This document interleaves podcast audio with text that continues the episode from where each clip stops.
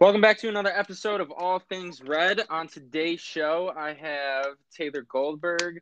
Taylor and I, um, we got in touch because we have mutual friends. She's out in San Diego, California, living the dream, doing her thing.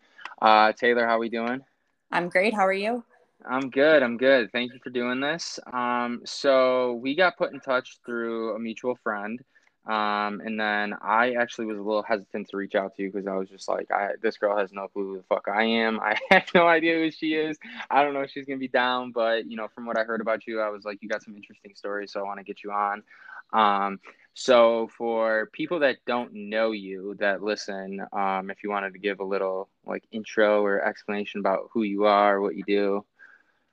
Yeah, absolutely. Um, so, yeah, like you mentioned, my name is Taylor Goldberg. Um, I'm out here working for a building materials company.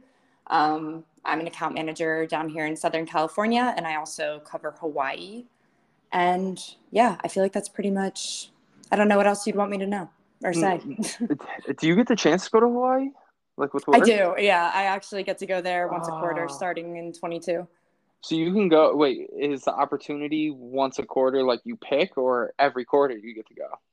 Um, once a quarter, they do want me going out there starting as early as January next year damn, going to Hawaii four times a year and you have it and you're living in San Diego, you actually live a really rough life. I'm sorry. Yeah, it's a terrible career, let me tell you. Getting paid to live in San Diego and travel to Hawaii pretty often is rough. Yeah, so we were talking briefly before we started. You're originally from central Pennsylvania, correct? Correct and um and then you what was the reason like because you worked for a good portion um of your early career in new york city. Like what led you to new york city and like what were you doing out there?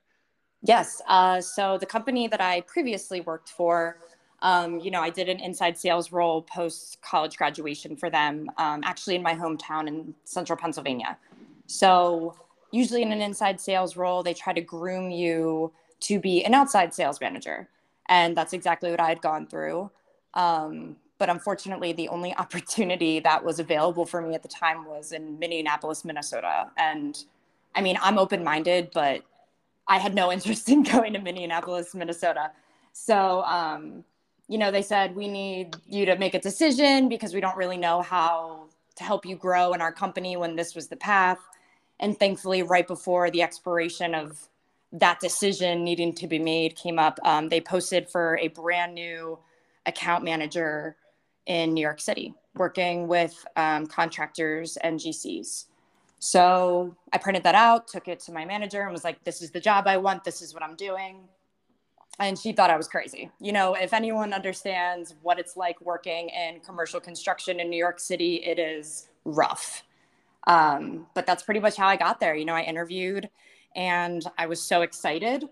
And then I went to New York and had the absolute time of my life. You know, it, it was a great opportunity. I never saw myself living in New York City. I mean, I was not the girl who had that dream, but to have had that experience and gone there and, you know, really found myself, I mean, I don't regret a day of it. I miss New York all the time.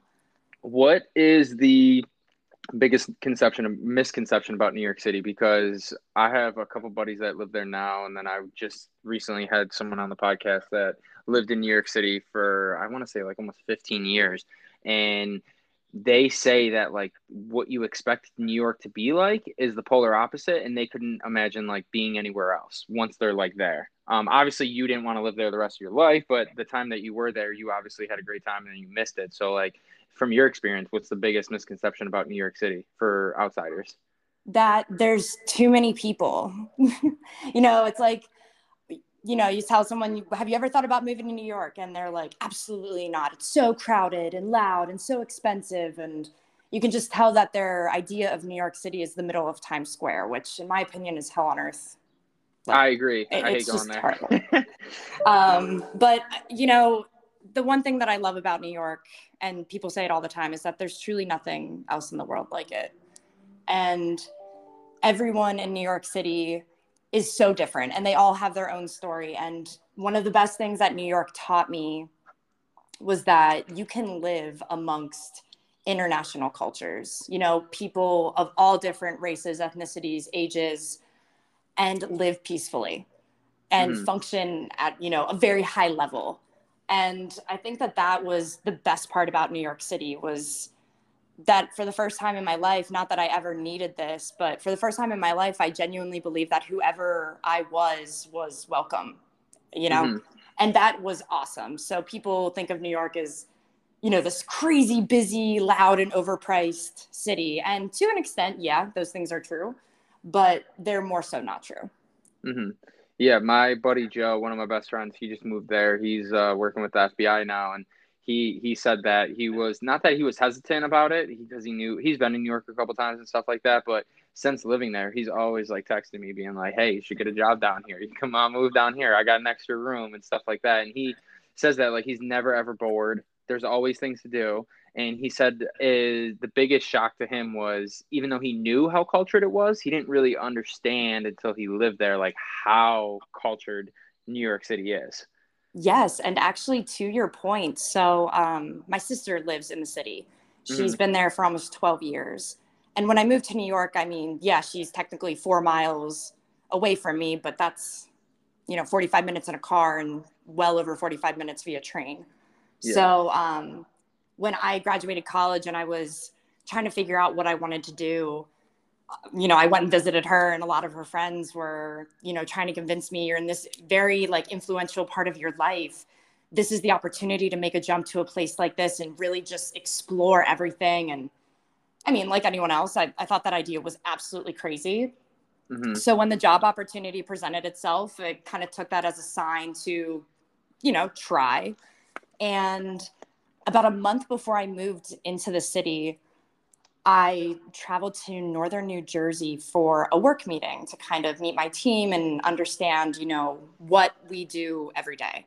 And after sitting in that meeting for hours, I mean, the pace and the volume of the work ahead of me was so overwhelming. I was like, oh my gosh, I don't think I can do this, you know?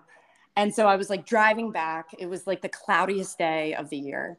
And as I was on the interstate passing, you know, lower Manhattan, the clouds just decided to clear away for like a whole 30 seconds, you know?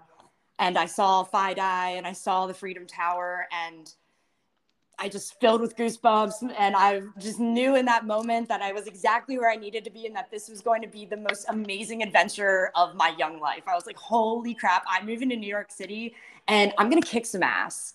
Mm-hmm. And I did. And it was, it was so great. Like New York is an unexplainable love. It's it's phenomenal. Speaking of kicking ass, I was gonna bring this up later, but I just figured it's perfect for what you just said. Um, you used to be a UFC amateur fighter, and you got into that because you accidentally caught hands from someone mistakenly.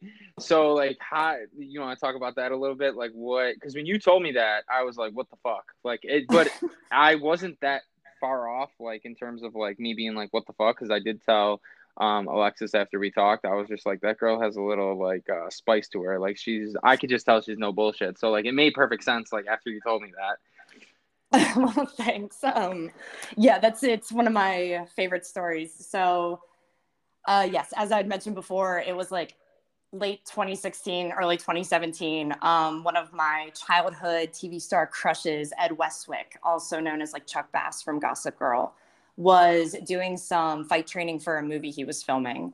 And I saw him on Instagram uh, doing mitt work with a trainer. Mm-hmm. And I thought that is like the coolest thing ever. Um, so I actually joined a fight gym in my hometown, which I don't believe is actually open anymore. And when I moved to New York City, it's a lot harder. It was a lot harder at that time um, to find a good fit for a boxing gym because boxing was so commercialized. You know, they weren't fight gyms, they were like boxing cardio classes. Yeah. So I joined a gym which had like contractor trainers, which UFC does. So UFC brings in like contractor trainers where they work under that name, um, but they can essentially like, you know, have their own rates, whatever. So I was taking a class at a UFC gym that I joined, and I was, you know, just hitting the heavy bag. And the trainer leading the class came up to me. He was like, "Hey, you know, why don't you lift that elbow and that left hook?" And he's like, "Here, let me show you." And ironically, the class that I'd taken was Halloween themed. It was October, and he was wearing a marshmallow helmet, like the DJ. Yeah. So he's wearing this helmet. He goes to throw this hook, and instead of hitting the bag, he like clocks me right in the nose. and uh, yeah, so that's how I met my fight trainer, Kyle, and we are still best friends to this day. Um, but he felt terrible after that. And I think his shock more than anything wasn't, oh my gosh, I just hit this chick in the face. It was like, oh my gosh, this chick just got punched in the face and reacted like nothing happened. So he felt bad. He's like, hey, I owe you some uh, free time training. I was like, all right, cool. So I took those sessions and we continued fight training and like lifting and whatever. Mm-hmm. And uh, yeah, I don't know. I just decided that I really wanted to start fight training with him, and we did. And every Sunday, I started fighting other girls in my gym. Um, and it just kind of went on from there for a couple years was what was it about the fighting that got you pulled in? Because I know a lot of people say that like obviously you you weren't to the level Conor McGregor is, but like for example, like Conor McGregor, he started fighting because he used to get in fights when he was a kid, and he didn't want to ever like get beat up or not know. And then for some people, like the Paul brothers, like obviously what they're that what they're doing, whatever.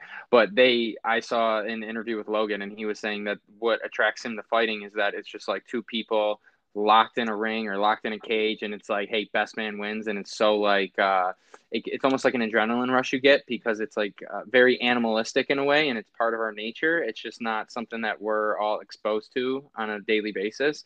So for you like what was it? Because for me i would never want to fight because i'm not trying to get punched in the face. Yeah and a lot of people you know it's funny that's like the first question people usually ask me is like have you ever been punched in the face? It's like Jesus. Okay. Um, I have many times playing like playing box lacrosse. I've been punched in the mouth plenty of times, and I've had a lot of black black and blue eyes and stuff. But it's just like to do that as a job. Like, hey, honey, um, I made this amount of money, and this is how I make money is beating the fuck out of other people and then beating the fuck out of me. Like, no, nah, I think I'll do something else.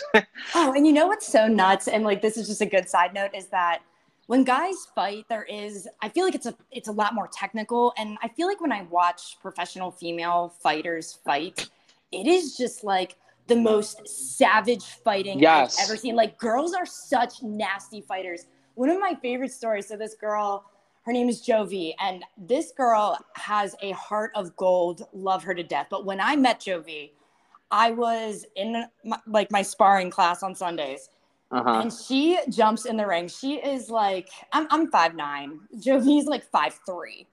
She jumps in the ring and I'm, you know, I got headgear on, I got a mouth guard in, I'm all banded up.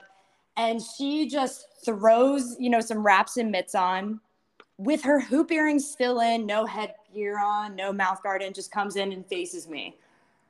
I have never been so scared in my entire life of some girl who just like walks into the ring and knows what the heck she's doing.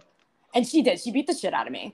It was some of those girls are fucking killers. Like not literal serial killers, but to your point, like I was like we were talking about a little bit before we got in the recording. I love the UFC and I get every single fight. Like sometimes um my like my buddies like because i have espn plus and i'll just order the fight myself sometimes. My buddies are always like yo you want to split? Like i'll throw you 20 bucks or something. I'm like no dude i watch them anyways. And they're like you're crazy. I'm like but they're entertaining. And to your point the whip the women are straight sick sickos like straight yeah. savages. Like they beat the piss out of each other in the most aggressive way. Whereas the guys it seems like like you said, are more a little bit more technical. They're trying to find their spots and you know doing their thing, whereas the females are just brawling for five yeah. rounds straight. It is it is crazy. So yeah, Jovi taught me that you know some people are just born with this intuition to fight.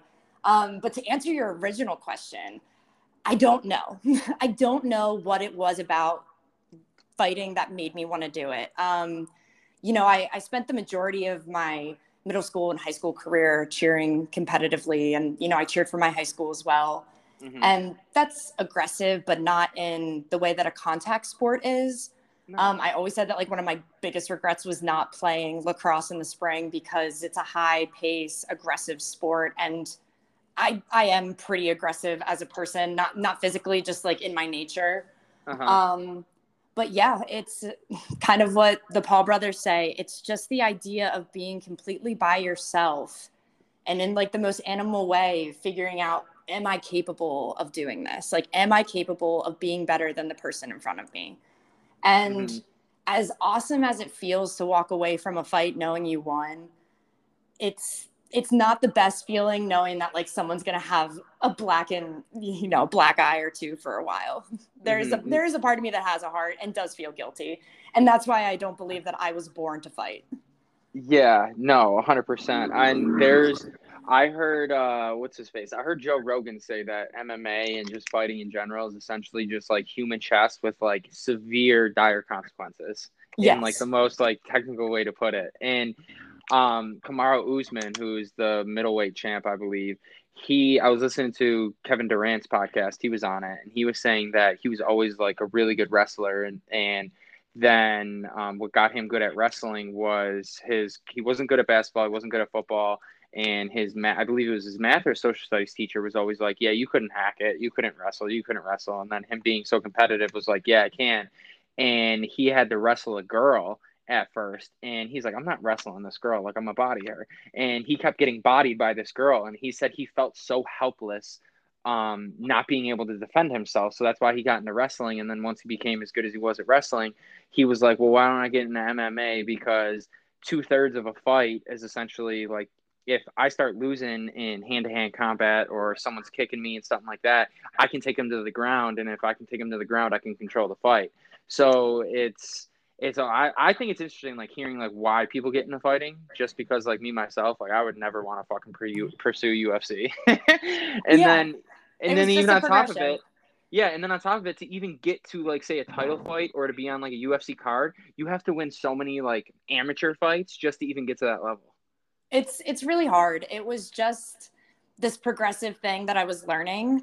Um you know muscle memory is something that boxers need to have and I had learned so much of that from training for a while, um, you know, before I decided to start sparring, that you know, it's it's one of those things where it's like, you know, I'm throwing mitts and my hands are just going, and you know, my trainer knows how to catch them because he's taught me these things, but do they work? That was mm-hmm. kind of what it was. It was like, you know, I can't just go home and practice this on someone. I can't go practice it on my roommate um, I want to practice it on another human being. And so that was kind of the whole point of me being like, okay, you know what? I want, I want to actually start putting these skills to work and see how much I suck. And I sucked, man. I mean, I sucked for a while. mm-hmm.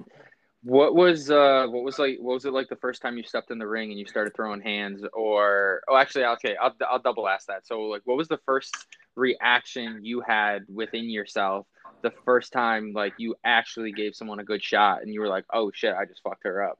And when was the what was the reaction when you got fucked up for the first time? Because anyone that fights, they get fucked up. Everyone's gonna get got when it comes to fighting.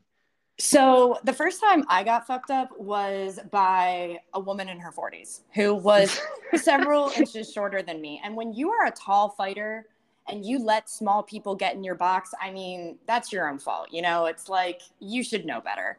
Mm-hmm. Um, so I felt like an idiot. and, you know, like that's how I felt.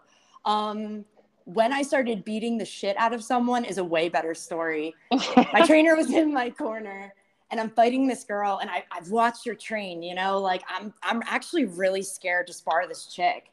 Mm-hmm. And mm-hmm. she just brought no game you know, I mean, her her hits were good, they were strong, but when I started hitting her so hard that her headgear started turning, you know, I, I said to Kyle, I was like, what do I do? And he's like, keep going. And I was like, feel bad. He's like, shut up. And just like, he's like, keep going. I'm like, okay. But I, I don't know. That was when like the human in me was like, I don't, I don't know if this is for me.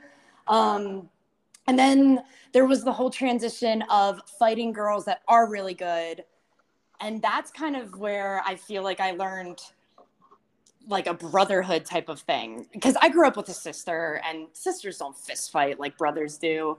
Mm-hmm. And it was so fun having friendships. I mean, that I still have with girls that I would fist fight and then we get out of the ring and we like go grab a drink and we're friends and that was just such an interesting dynamic for me to understand where it's like okay you know what like you did this really well like i had like two girls that i really wanted to fight they were like the hardest girls in the gym to fight um, and once i started getting on their level and you know one day i'd kick the shit out of them and the other, you know another day they'd kick the shit out of me um, you know, those are incredible learning experiences. You just kind of like let that go.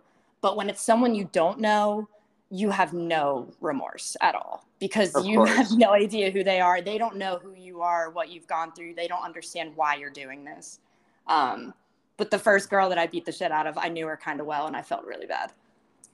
That's hilarious. Now, has anything that you've learned in your, you know, amateur UFC experience uh, been able to correlate to what you do in like your professional career with work? Because I feel like to be a fighter, it's not one of those things where you can necessarily rely on your athleticism like you can in some sports where you like kids that are more talented and more athletic they could take a couple days off and stuff like that. Whereas and i'm asking i'm asking this like ignorantly because i have no fucking fight knowledge at all whatsoever. I'm just thinking of things. Is is it like with fighting where it's like you said the muscle memory and the training is so tedious that you've been able to take like those monotonous routine things and apply them to your career to like advance yourself in your career or no? Um i don't really know the correlation in my career because I guess it would just be showing up, you know, mm-hmm. whether it's to a gym or to your desk or to a customer, it's just showing up, even when you don't want to. There's always a reward for just showing up. And mm-hmm. when you're constantly fighting and you're exhausted, you know, and, and this is such a terrible example, but you know, if you're not in the mood to fight that day, you know, you're having a good day, you know, what, what do people do to get you to fight? They talk a lot of shit to you. Uh-huh. And I think it's one of those things where, especially still working in commercial construction, when you just don't do your best, you know, you kind of leave someone hanging, people are not afraid to like let you know that you pissed them off. Uh-huh. And it's kind of like that motivation to like kick yourself back into gear, get and you know, get going. Um, but I don't know. I really think I I don't think that there's a huge correlation in my boxing to my work. Um, uh-huh. I took work and all the stress that it brought me out at the gym, and I still do that when I run. You know, now I do the complete opposite. Now I attend a yoga studio six days a week and I run three days a week. So I'm doing the complete opposite of what I was a year and a half ago. Um, but yeah. How does I, I didn't even know that. Now I'm gonna ask you about that. But yoga, for example, like how did you get into that? Because when I was when I was in Denver, um, our couple of our buddies lived in Boulder, and the, the one kid had me doing uh, hot yoga with him, and that honestly, those hot yoga classes were the most challenging physically things I think I've ever done. As crazy as that sounds, from any type of conditioning or lift or circuit training or anything we had to do for college lacrosse, I thought that hot yoga class was by far the hardest thing I've ever done it's so hard and it's so good for you. Um, I do take a hot yoga class five days a week. So um, I just got into yoga because since the pandemic started, I'm trying really hard to be mindful and mm. I'm trying to, you know, be the best person I can be all the time. But yoga is really good for my mental health as it is for my physical health. Mm-hmm. I don't know what it is about yoga that inspires me to want to eat better and be better. Um, but that's essentially like why I do it. You know, running is running is a great release. It's free. You can do it anywhere. Um, but I wanted something more. I wanted to be a part of a community. I wanted to actually practice something that I could take with me for the rest of my life. And yoga is one of those things. Running is one of those things. Boxing is not one of those things. You know, um, so it was just like making the investment in myself. And I got started when Peloton and Alo and all these different apps during the pandemic were offering like 30, 60, 90 day free trials. Um, and that was pretty much how I got into it. I always felt great after doing yoga. So that's pretty much how I got into it. How do you think? Because I completely agree with you. Like once I started doing yoga, and then obviously through the pandemic, like um, being more mindful and like tackling like mental health. Because i feel like a lot of people who are it seems like you are where it's very you're very strong-willed and you can handle a lot of things and you're you know a go-getter and you're you're tough by your nature. It always seems like the mental illness from friends that i know that are like that um it hits that i don't want, it, how do i want to say this? It hits them the hardest because they're so used to being able to handle a lot and be that strong person that you kind of letting it slip a little and not really taking it as serious as you should, that's like when it really comes crashing down hard on you. So like Um, is that like something that you've experienced and like yoga has been help more helpful with? Because like for me personally, the how challenging yoga is when I'm done, I'm just like, oh, I feel so much fucking better. yes. So yes, um, as someone who does struggle with their own mental illness, yes, mm-hmm. yoga has been nothing but good for me because it forces me to be living in the moment. And yes. there is not one yoga class that I go to where I don't surprise myself. And I think that's been incredibly beneficial to my mental health. You know, not mm-hmm. only am I in a calm place, like a calm place where I can focus on me, but I'm in a place where, you know, the only competition in that room is myself. It's like being on a golf course, but without the alcohol. So yes. um, and know, the cigars. there's always room for improvement and it's always a practice. It's never a perfection. You know, you learn that you are resilient and you have these words of affirmation not only in your mind but coming from your instructors and your peers around you. And yoga, it, I mean, I do. I burn like 500 sometimes more calories in a class, which is I mean, I don't even burn that much when I run 3 miles. So mm-hmm it, it's so good for you. I suggest everyone try it at least once. Um, you know, go in with an open mind. But yeah, to answer your question, it has been phenomenal for my mental health. Do you meditate at all? I do. How? Okay, so I heard because I meditate a lot and I find it to be extremely beneficial. Um, it's not something I've ever talked about before, but I used to be the person where I would sit down and be like, I can't fucking do this. I can't, like, I'm thinking of a million different things. But then I heard from, I believe it was maybe Jay Shetty or someone else that was saying that, like, if you can't, like, when you go to sit down and you can't sit still or your mind is racing, that is just you, um, your body exposing to yourself how busy and how chaotic your mind actually is. And, that's what's allowing not allowing you to see things a certain way or that's what's working you up mentally. Do you like what is your take on that? I don't even know if that's something you can agree or disagree with. I'm just seeing what you thought on it.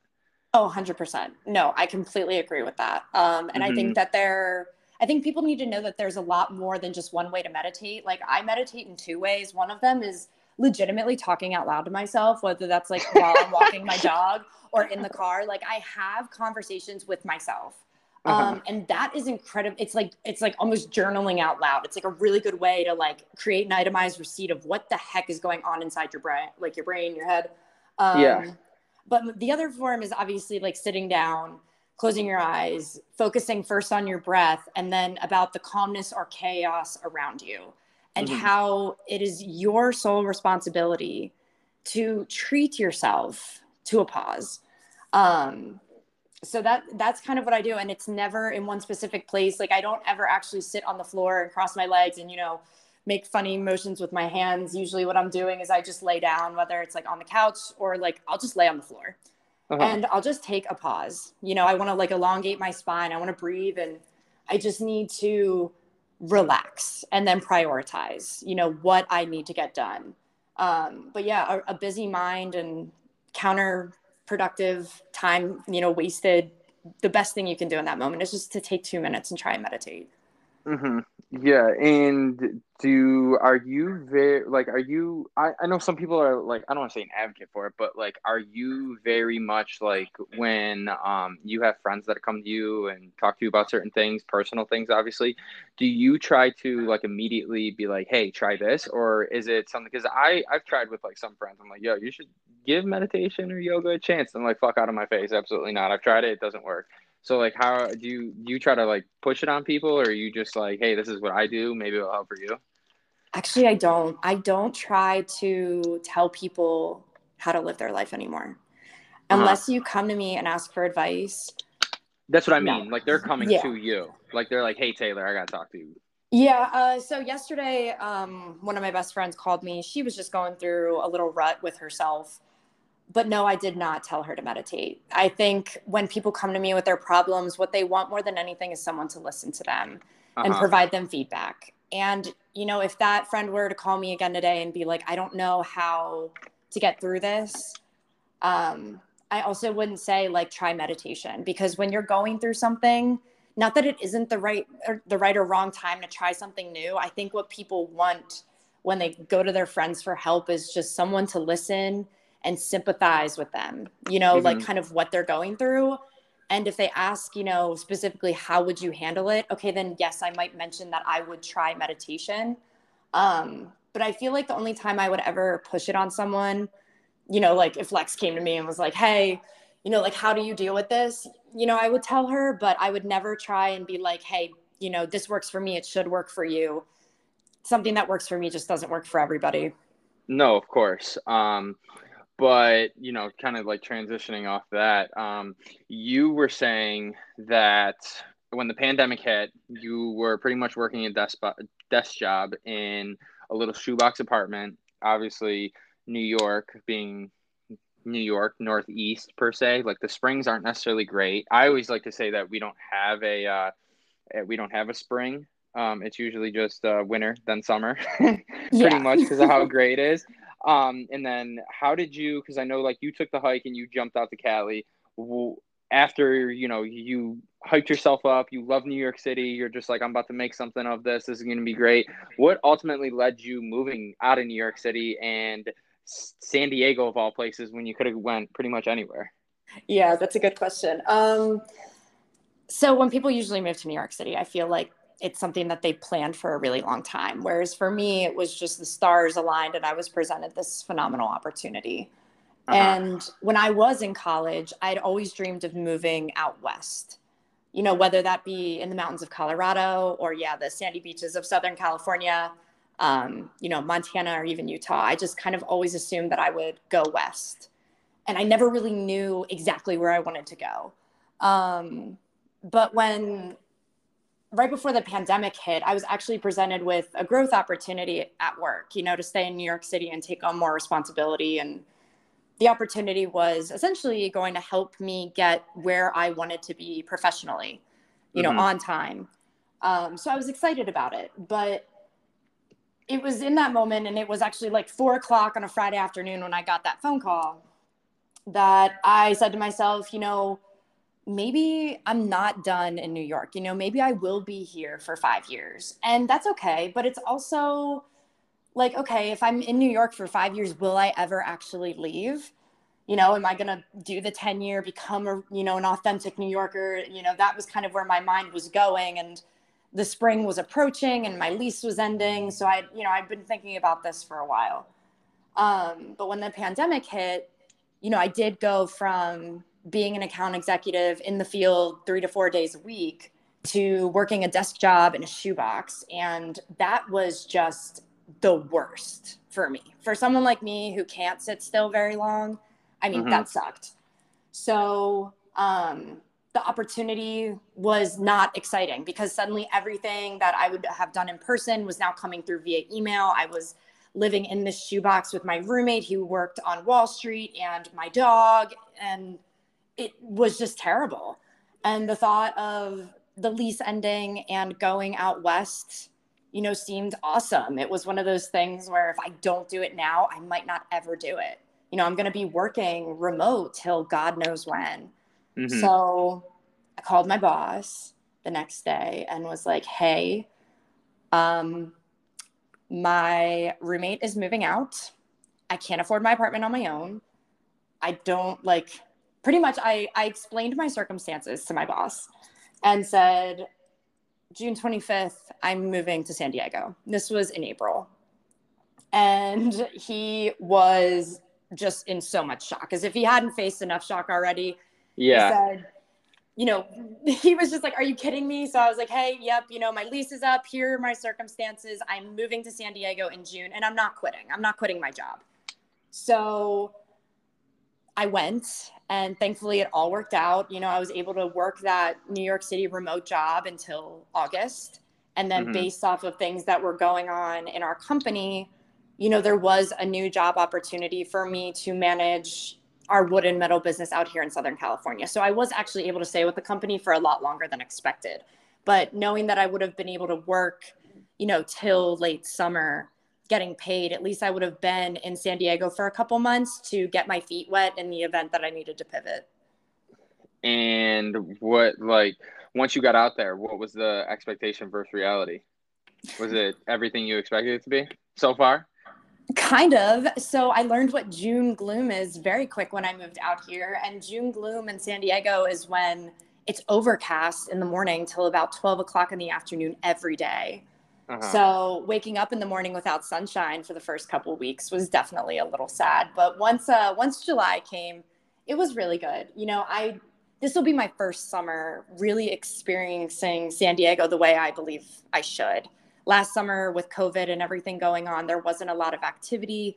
There weren't a lot of events. You know, I couldn't go see a live concert on the beach, and I didn't have a friend group here to like do bonfires with or like go to the club with or have a great sushi dinner with um, but what I had experienced when I first moved out here was phenomenal. You know, seeing the Pacific Ocean and how beautiful it is, and the clear skies all the time. The sunsets are the most therapeutic thing in the world. So yeah, I would definitely say it exceeded the expectation. Did you have any crazy stories since being out there? Like how you caught a how you caught a right hook in New York City? Did you catch a left hook or anything out in Cali? No, not yet. Not nothing crazy. And if the one pops into my head, I'll make sure to cut you off and let you know. That's hilarious. Now, um, like you're still you're still doing the same thing, commercial commercial construction sales, correct? Out yep. in uh, yes. Cali. Yep. Um, has what have you or no i, I, don't want to ask that. What i want to ask is because i think about this all the time. Not everyone can sell. Like sales is obviously you know building relationship using your personality and then there's obviously sales tactics.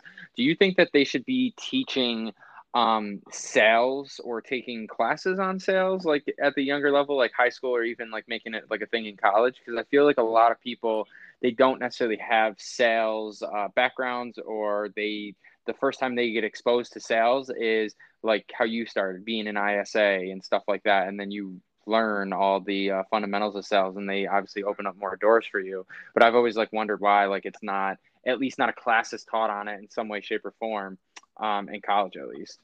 So i actually did take sales classes um, and, oh you did? Okay. Yes i did. But here's what's interesting. So, in my sales and marketing classes, a lot of those projects were group based.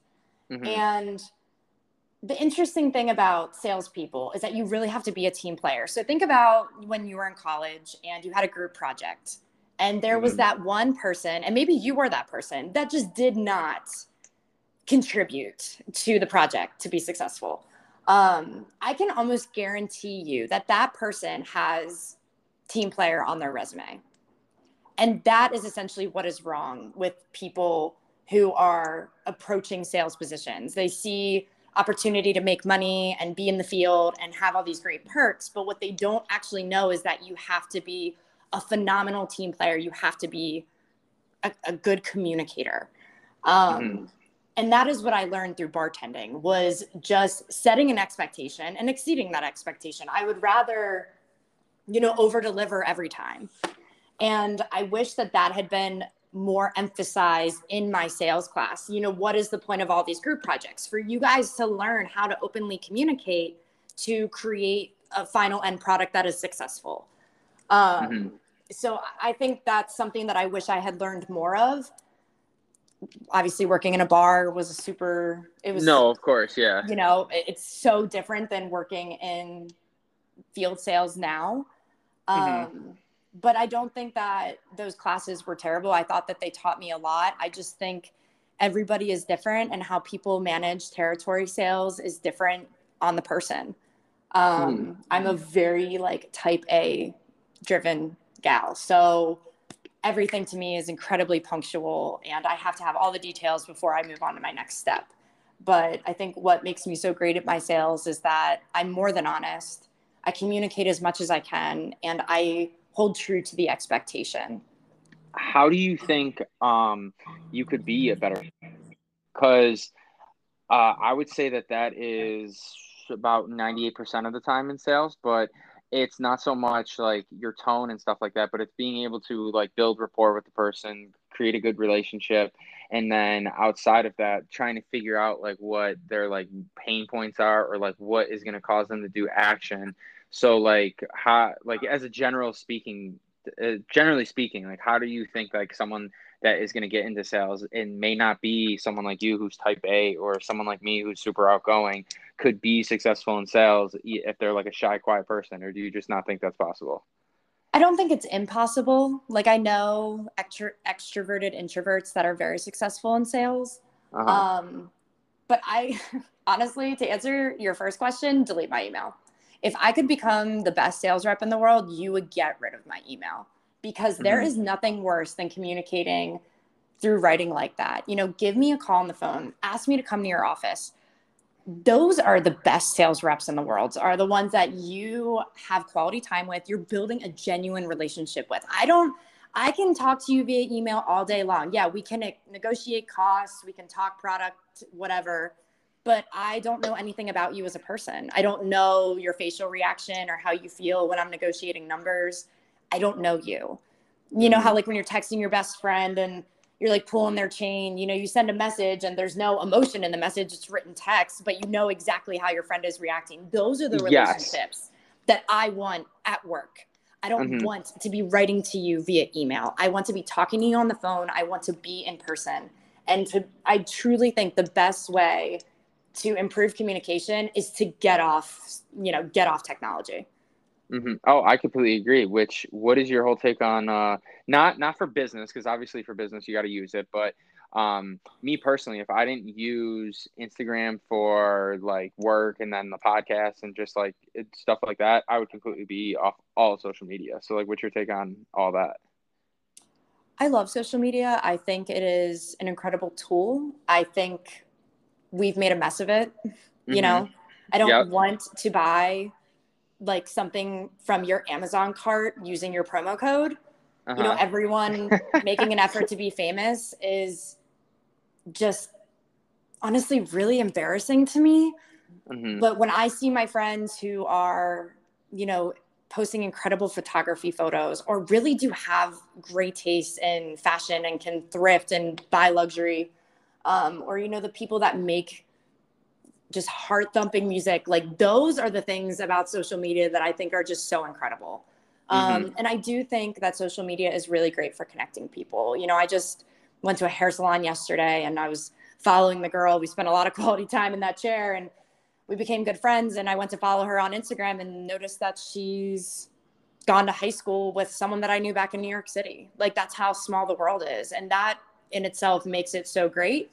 Um, so mixed feelings. I, I, love social media. I would prefer to have it than not, but mm-hmm. I think the mess that we've made of it is just kind of making it less enjoyable.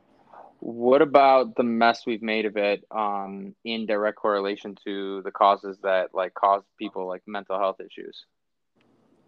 Yeah, I think it's terrible. You you know, you get a daily report on your phone and it's like you spent 7 hours a day on your phone what the hell are you doing on your phone for seven hours? You're scrolling through social media. Imagine the things that you can accomplish by eliminating that.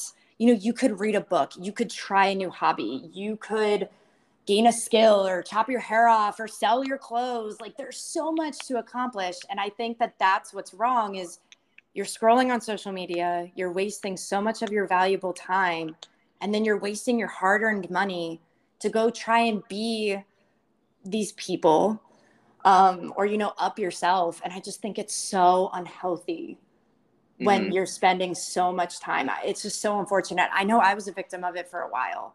And i've mm-hmm. actually been like on a two month hiatus you know from posting as often as i can on social media which is it's been good you know? Like i sign in check some stuff but like i'm never on for more than a couple minutes. And it's been really good for my mental health yeah, that's awesome. Yeah, I wanted to ask that just because uh, that's something that I always think about all the time. Like, because when you scroll, you're just mindlessly scrolling, and you're just like, you're just like consuming so much shit, and then it's like, if you see something that gets shared multiple times, or you keep seeing something similar, or a controversial take, or just something, it like consumes you, and it's like now that's my reality, if that makes sense. And it's just like you have to take a step back and be like, what the fuck is going on here?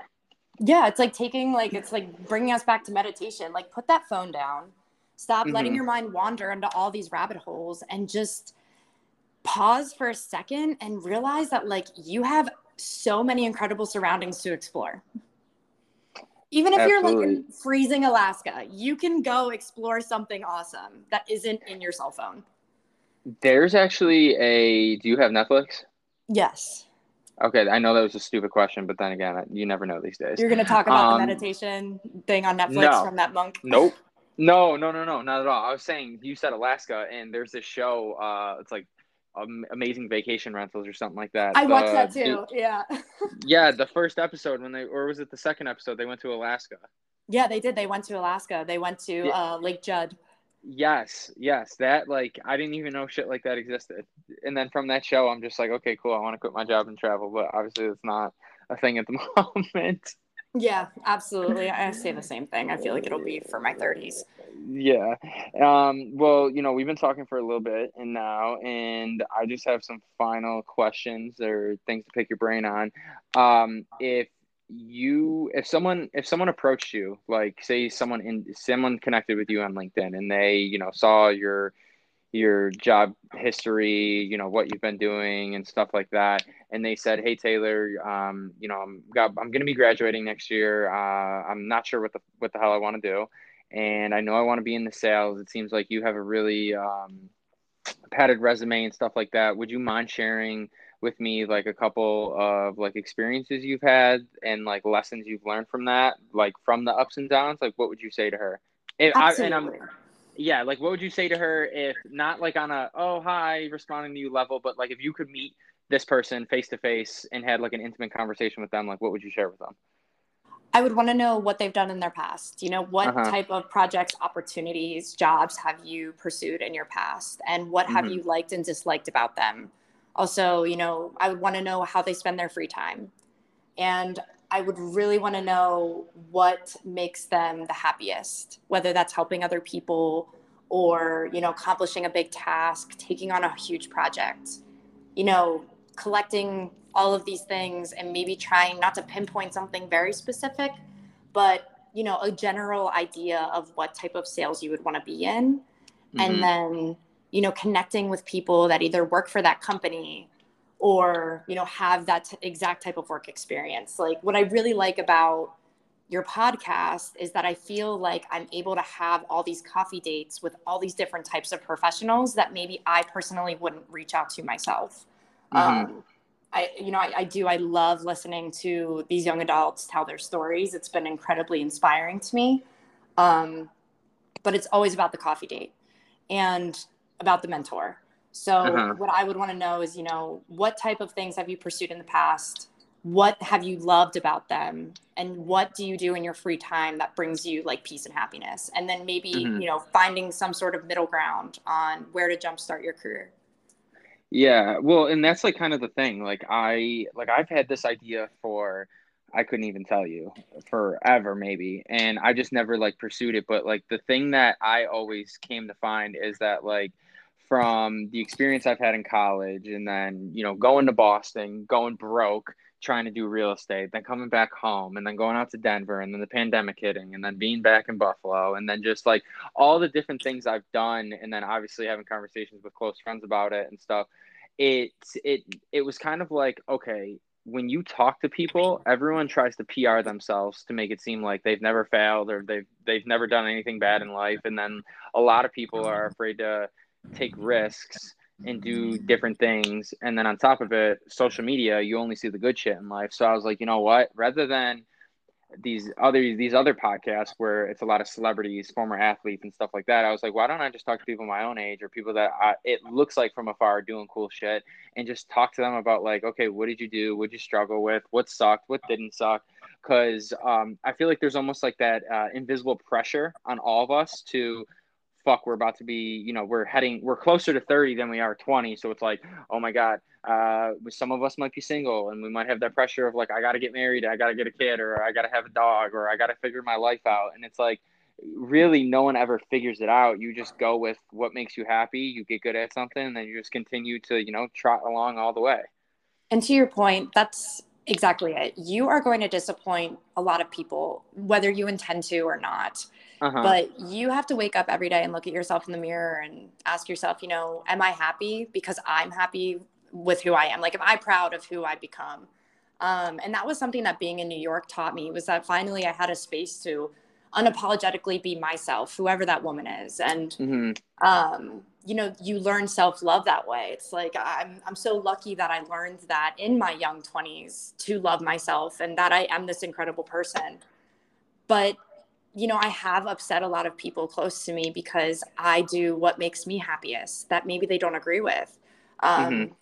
One of my parents being one of them, you know, I didn't stay in my hometown and get married and have children and they have a really hard time trying to understand why I did that. But I'm out here doing what makes me happiest. I'm living my dream. Um, yeah, not every day is perfect. And I think I mentioned to you a couple times how terribly I failed in the past. Uh-huh. But I don't think there's anything that I would ever do over again. And I feel like a lot of people who have been through a lot and accomplished a lot will tell you the same. Every failure is a learning opportunity yeah, I don't really like not to sound like a like a hard ass or kind of take what Kobe Bryant said, but I don't really like I don't really look at it as like a failure because it's more so just like like how I told you I went broke living in Boston. A lot of my friends were like, "Are you out of your fucking mind? You did what?" And I'm just like, "Dude, it, it's not a big deal." Like I thankfully had a home to come home. I had, you know, my mom welcomed me back with open arms. I'm an only child, so of course, you know yeah. what I mean. Um, but at the same time, it's like, yo, it's really not that big of a deal. Like, it's like it is what it is. Like, it was a lesson. Now I look at money differently. Now I'm like, okay, if I'm gonna work a hundred percent commission job, I got to do certain things. I might not be able to go out on a Friday night and grab drinks just because. You know what I mean? Like, I think that there's a silver lining in everything, and I think that if um, it was the reverse on social media where it was more so like like you said like a coffee date of us just like being like yo what'd you fuck up doing today? It's like oh you did that? Well guess what? I fucked up doing this. It's like you know what's funny is in that time i had all these experiences and i did all these cool different things. Like i was that's why i wanted you to talk about the ufc thing because i feel like and i could be wrong because i don't like i said i haven't met you yet um it just seems like that's something that you were a little but like to me, I'm like, nah, talk about that shit. I think that's cool. It was, yeah. I think it just because especially when I talk to people, they they're like, oh my gosh, like, can you beat the shit out of me? That's always the first thing. like, you know what? Like, it's just as terrible as have you ever gotten punched in the face? Like, I, Jesus Christ, don't ask stupid questions that you genuinely don't want the answer to. Um, yeah. I'm not. I'm not this hard ass like cold-hearted curl that's just gonna like beat the shit out of you. Like i'm a human being. I went through a thing. I had some fun got on to the next thing. Um yeah. yeah like to your point it's when things go wrong you know sometimes it's really hard to recognize that it's actually working out perfectly. You just have to believe that that's what's going on. And it's not going to feel like that in the moment. And you have a right to be upset. You know feelings emotions they're entirely valid but when I, I my advice to anyone is like if you're going through the hardest time in the world right now like just know it's temporary. It, it's mm-hmm. always temp everything is temporary and things are working out perfectly whether you can visualize that right now or not. Absolutely. And the final thing i have for you before we wrap this up is if you could go back, or actually, no, I always say that, and that's not how I want to ask it. If you today could meet 18 year old Taylor, you could meet your 18 year old self. You could be younger, but the oldest you are is 18 years old. What would you tell her? Um, one, about the ups and downs in life, which maybe you've already addressed that. And then two, uh, wise words to carry with her moving forward. Um, you know what's so crazy is when I was 20 years old, I actually wrote down, like on a piece of paper, all these goals that I was going to accomplish before I was 25. Uh-huh. And these goals were absurd. I mean, the first one was relocation. The second one was a monetary value that I was going to make in my starting salary. Um, what was one, the value? Can I know? no, you cannot. okay. well, okay. How about this? Was it was it six figures? It was six figures. It all was. right. I appreciate that. That's all I want to know. and if I could go back to that girl, you know, who had no fucking clue how she was going to get there and just tell her, you will accomplish all of this by 24. Mm-hmm. You know, like that, I feel like that would have been the motivation at all. Like, I would have just told her, like, everything that you plan to do, you will accomplish and in good time. Mm-hmm. Like that, and it's like it's okay not to know exactly how you're going to get where you need to be, but you will get there. Mm-hmm. And I think like that's essentially like what people want to hear. You know, you don't have to have all the answers right now, and you're not going to have all the answers by the time you're 30, but you will accomplish every goal you set for yourself. And as long as you stay true to who you are, you will have no regrets. And I think that's it. I think we ended on that. cool. yeah, no, I feel I, I, I, that's the thing. Like, I think the exact same way. I think, like, at the end of the day, it's like that fear of having regret is what makes me be like, fuck it, I'm just gonna do it anyway. And if it, like, even with this, like, podcast, like, I wasn't hesitant to do it because of what people thought. I was just like, yeah, I don't, I don't know if like people are gonna listen or anything. And I'm thinking to myself, like, wait a second, I was uh, like I've been lost at times and I'm still lost sometimes. And it's just like when I have kids one day, if they're like, "Hey, Dad, uh, I don't know what to do," I could just be like, "Well, guess what? When I was in my 20s, I have I have a whole library of convos from a, people from all different walks of life and all different situations. Maybe listen to what they're saying, maybe that could help you because you know how it is. Sometimes you don't have the answer for someone when they ask you something.